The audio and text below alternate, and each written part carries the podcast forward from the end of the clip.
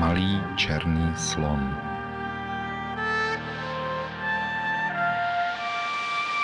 Podcast, ve kterém čteme z denníků pamětníků.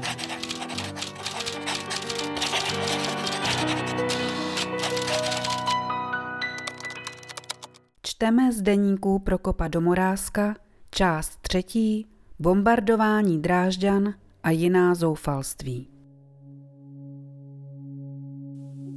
Výkon se kontroloval a podle něho se určoval příděl jídla. Celý styk se světem spočíval v několika šeptaných slovech na procházce a z příkazů a hlášení při podávání jídla a odevzdávání práce.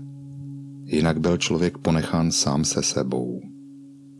Za pár týdnů této naprosté samoty se myšlenky v hlavě začaly plést a bylo třeba velkého úsilí udržet je trochu pohromadě.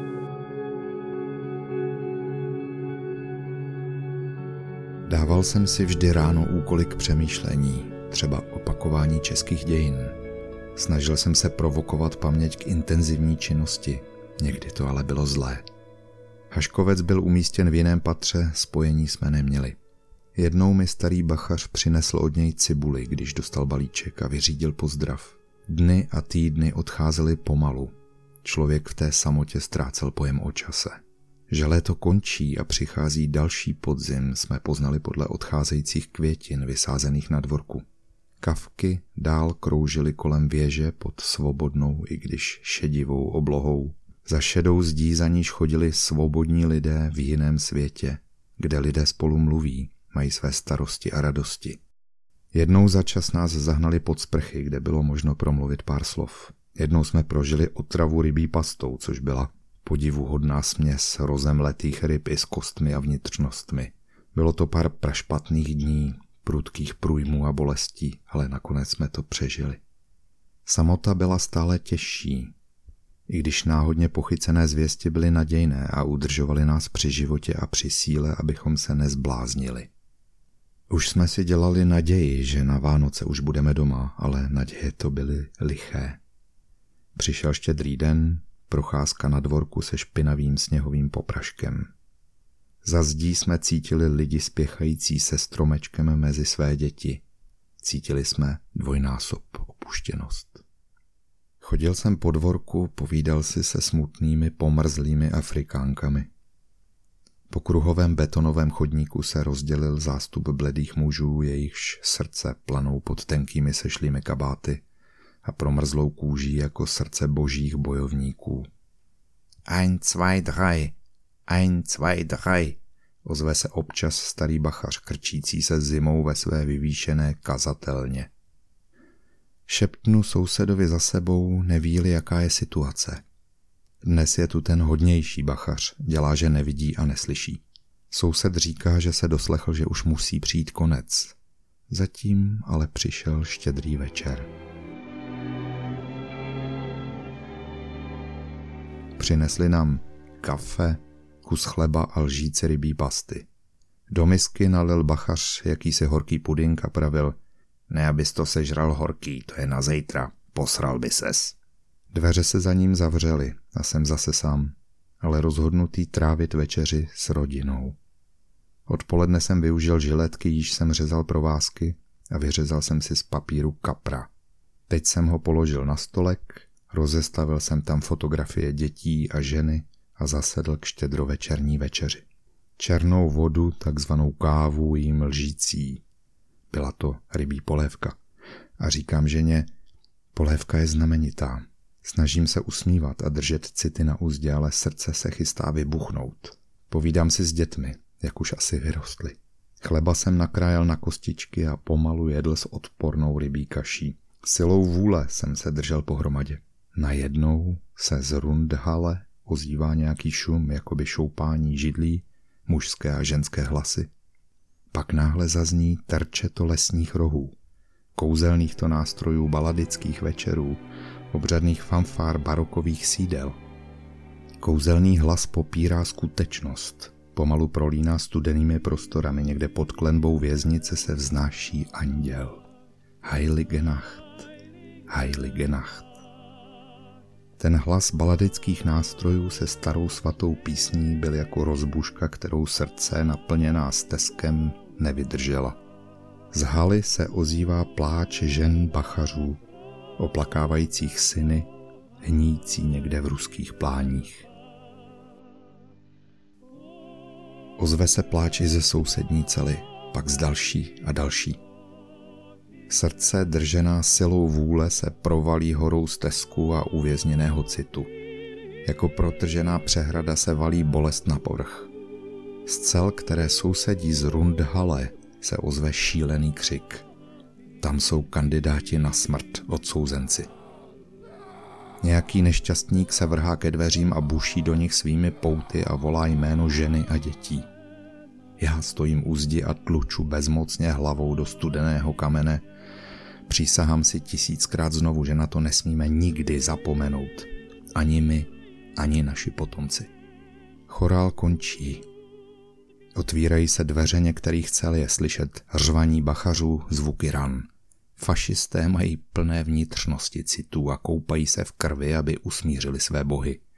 Jo, heilige Nacht tak tuhle nádhernou melodii už asi nebudu moci nikdy slyšet.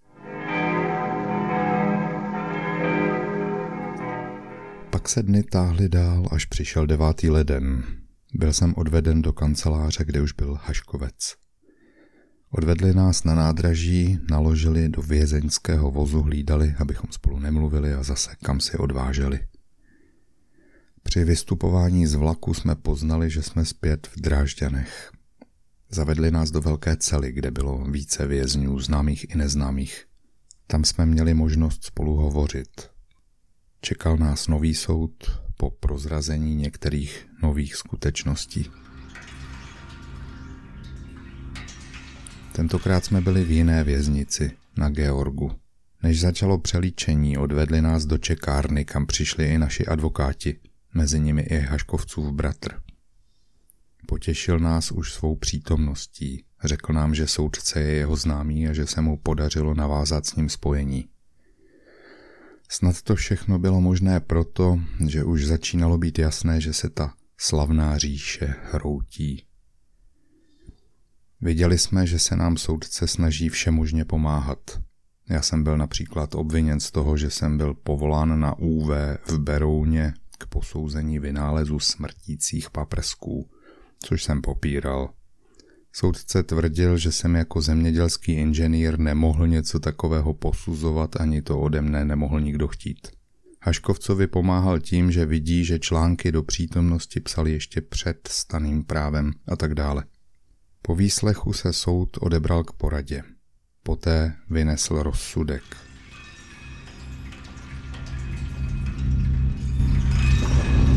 Tři roky těžkého žaláře. Byla to líbezná hudba, čekali jsme sekeru. Byl to opravdu zázrak. Haškovcův bratr se s námi ještě mohl přijít rozloučit, předal nám dopisy a trochu jídla. Pak nás rozdělili a odvedli na cely. V té mé byli už tři muži, všichni Češi. Vyprávěli jsme si, co máme za sebou a dohadovali se, co před sebou. Hovořili jsme o politice, o kultuře. Četli jsme si Bibli, kterou nám na celé povolili. Bylo to něco úžasného po předlouhých týdnech samovazby moci mluvit s živými lidmi, diskutovat, přemýšlet o budoucnosti. Po pár dnech dva z těch mužů někam odvedli, zůstal jsem s tím nejmladším, jmenoval se Sáva. Dostali jsme nějakou práci s jakými si sponkami, kdo ví, na co to bylo. Hlad jsme snášeli s filozofickým nadhledem a jistotou o nádherné budoucnosti světa, až to Němci prohrají. Mám tu dobu ve vzpomínce jako kulturní oázu v tom temném období káznic. Místo těch odvedených dvou Čechů k nám dali nějakého Němce, varietního komedianta, který odmítal jíst neloupané brambory. Pečlivě si je loupal a my si je se sávou schovávali. Sušili na topení, bylo to alespoň nějaké malé přilepšení. Tato idyla byla ukončena 8. února, kdy jsem byl převeden do jiné cely, kterou obývali dva Němci, šmelináři, kteří chodili pracovat do města do nějaké továrny. Já jsem byl přidělen do malé skupinky, která chodila pracovat do přilehlé budovy. Rozebírali jsme a skládali součásti nějakých strojů, což se vždy dalo zvládnout za chvíli, ale byl jsem upozorněn, že mi to má trvat trochu déle, tak jsem se samozřejmě přizpůsobil. Bylo mi pak řečeno, že příští den, což byl 13. únor, se zaučím pracovat na soustruhu. Vrátil jsem se ten večer na celu, oba mý němečtí spoluvězni se už vrátili také. Snědli jsme svůj chleba s kafem, tedy spíš s jakousi černou tekutinou. Němci se spolu dohadovali jakýmsi dialektem, abych jim nerozuměl. Já jsem zavěsil na okno zatemnění, měl jsem svůj slamník pod oknem a vzpomínal na domov. Mladší dcerka má dnes narozeniny, už sedmé. Když jsem byl zatčen, bylo jí pět. Pozná mě, až se vrátím. Teď asi zasedají k večeři. Obě děvčata si povídají s mámou, mou drahou ženou. Žijí svůj život tak vzdálený od živého hrobu odsouzených. V srdci narůstá každým dnem žhavější touha žít, přečkat ty dny boží zkoušky a vrátit se do slávy scházejícího nového života, kdy bude třeba každé ruky, každého mozku. Kolem desáté hodiny se ozvaly sirény. Nejdříve z města, pak i ze střechy soudu. Jejich kolísající ston vyje do noci svou hrůzu. Všichni tři jsme na celé zmlkli. Poplachy zde byly vzácné a ani jsme je nebrali moc vážně. Všeobecně jsme věřili, že američané drážďany ušetří, že je po válce chtějí předat Československu.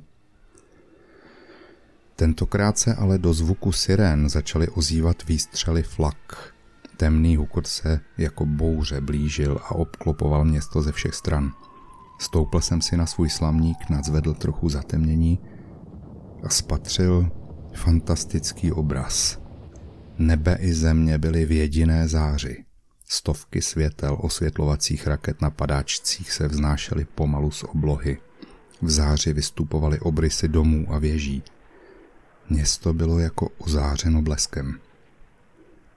Sílící bzukot tajemných rojů nesl se oblohou. V tom daleký rachot přehlušil salvy flaků s příšernou rychlostí se rachot blíží, rozpadá se ve stovky výbuchů, ozývá se fascinující hvist padajících bomb. Jako smršť se blíží zkáza. Náhle ohlušující rána zatřásla metrovými zdmi cely. Okno i se zatemněním vlétlo do cely. Dveře uzavřené na dva těžké zámky se prolomily do chodby a vylétly jako špunt z lahve. Střepiny skla z okna nás zasypaly.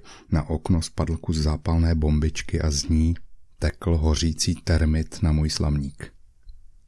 Snažili jsme se oheň zadupat, pak jsme raději slamník vyhodili do chodby a přikrčili jsme se ke zdi. Celá kamenná budova se třásla jako dětská hračka. Vlna za vlnou se nesla přes nás, hrozné salvy bomb, jejich hvist před dopadem, rachot řítících se hmot, záře požárů, puch výbušnin, kouře a prachu. Otevřel se jícen pekla. A další nová vlna jako příboj mořské bouře blíží se od okraje města, sílí, přežene se a znovu a znovu. Země se třese. Naprostá apokalypsa.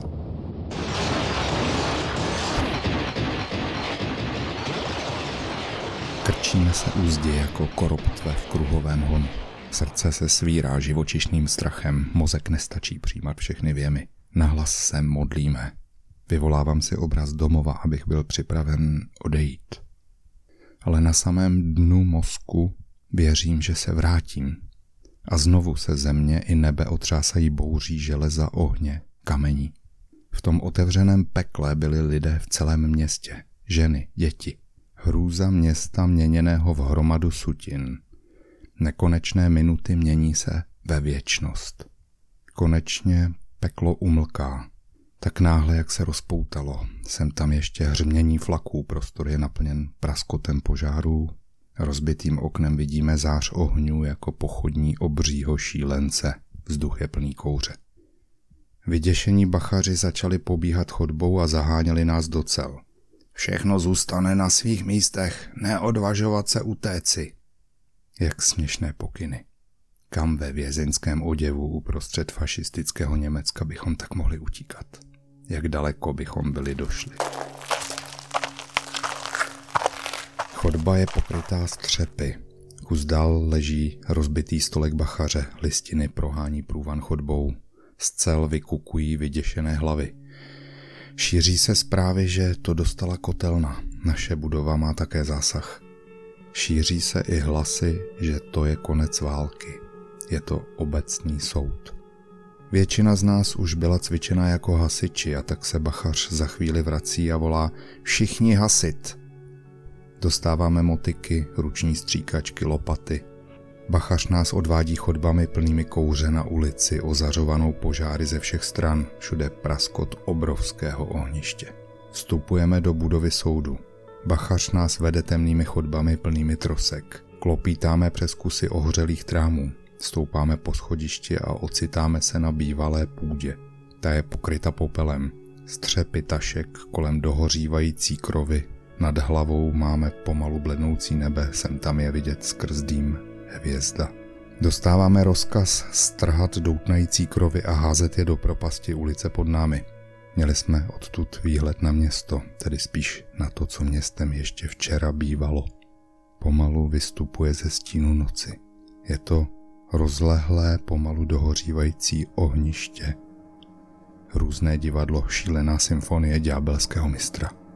Vybitými okny svítí žhavá výheň zřícených a zničených domovů. Ozývá se praskot ohně a jakýsi neartikulovaný, nejasný sten naplňující celé město. Jsme napůl udušeni všudy přítomným kouřem. Nad našimi hlavami se klátí doutnající zbytky krovů, podlaha pálí i podrážkou bot. Jsme žízniví, hladoví a vyčerpaní. Konečně přichází rozkaz k odchodu. Černí, popálení s vyprahlými ústy se vracíme schodištěm dolů na ulici. Tam se proti nám náhle vynořila z kouře postava ženy v bílém s rozpuštěnými zlatými vlasy. Jde jako ve snách s vytřeštěnýma očima a s rozpaženýma rukama. Volá nějaké jméno. Jako přízrak jde kolem nás. Pobíhají tu další potrhané, ohořelé postavy, přízraky zdrcené hrůzou.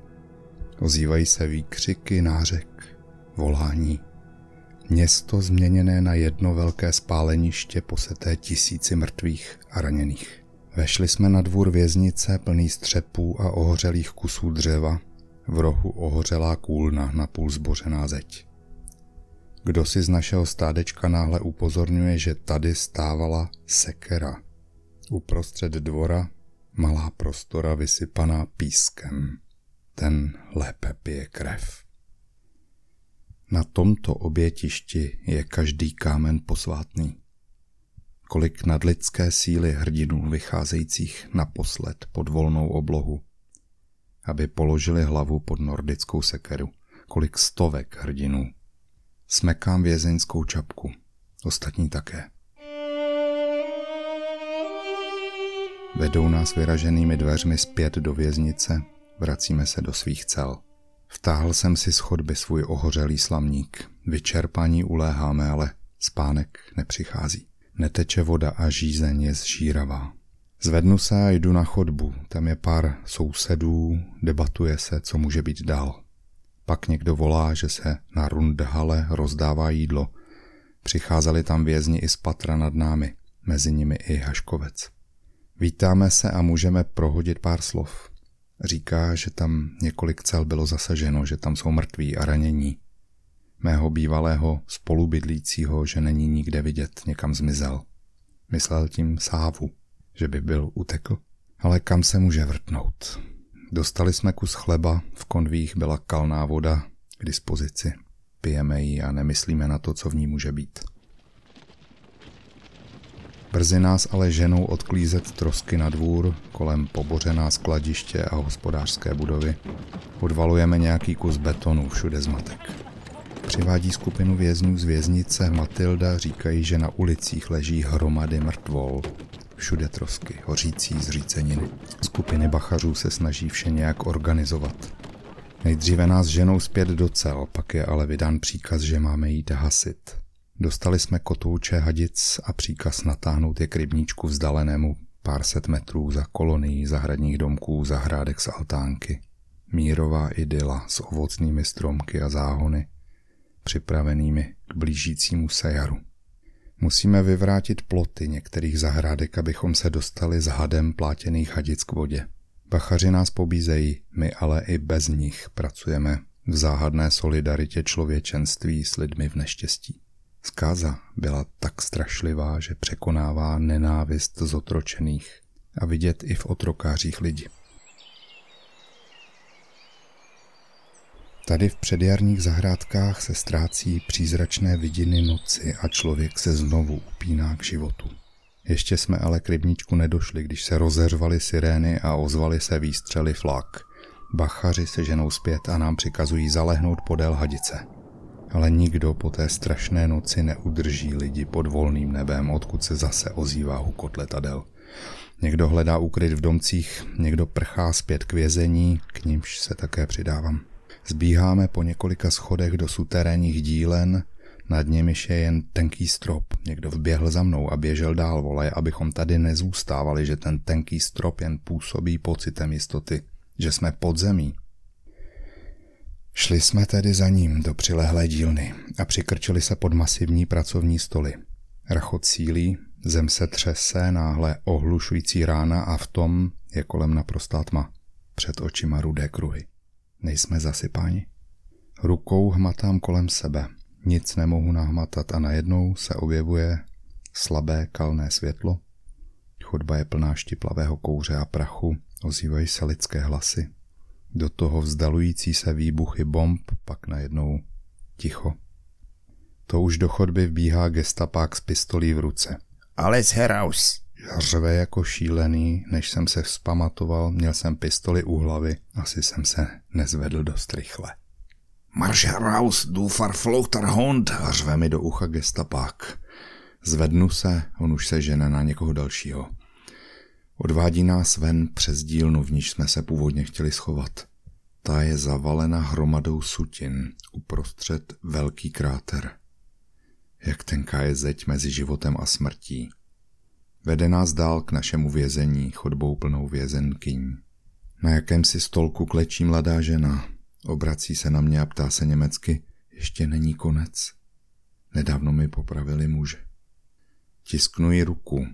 V tu chvíli jsem věřil, že zase najdeme cestu k tomuhle národu, který způsobil tolik nezměrných běd.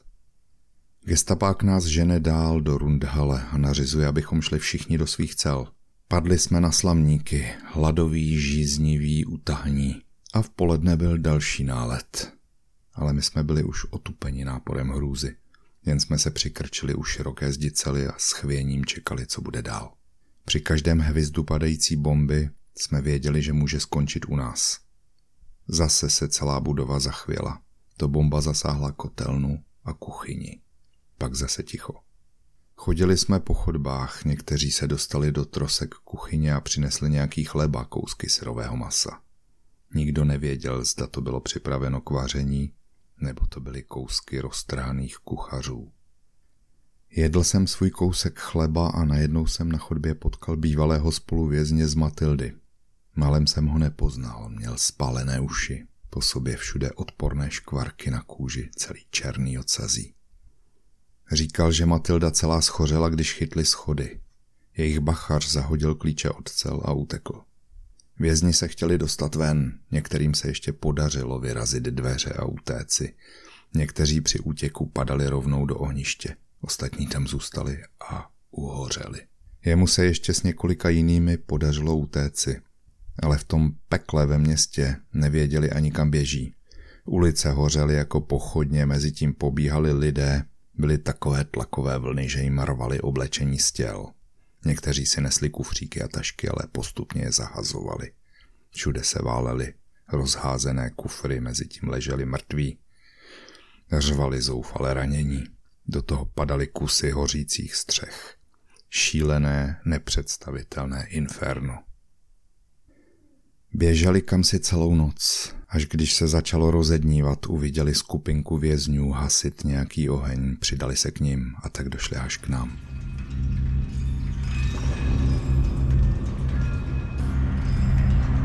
V naší věznici na Georgu panoval všeobecný zmatek. Vězni chodili po chodbách nahoru a dolů, každý hledal své známé. I já jsem se snažil najít lidi z naší bývalé skupiny, ale marně. V tom zmatku se mezi lidmi šíří zpráva, že je nařízeno schromáždit se na dvoře, že se budeme stěhovat.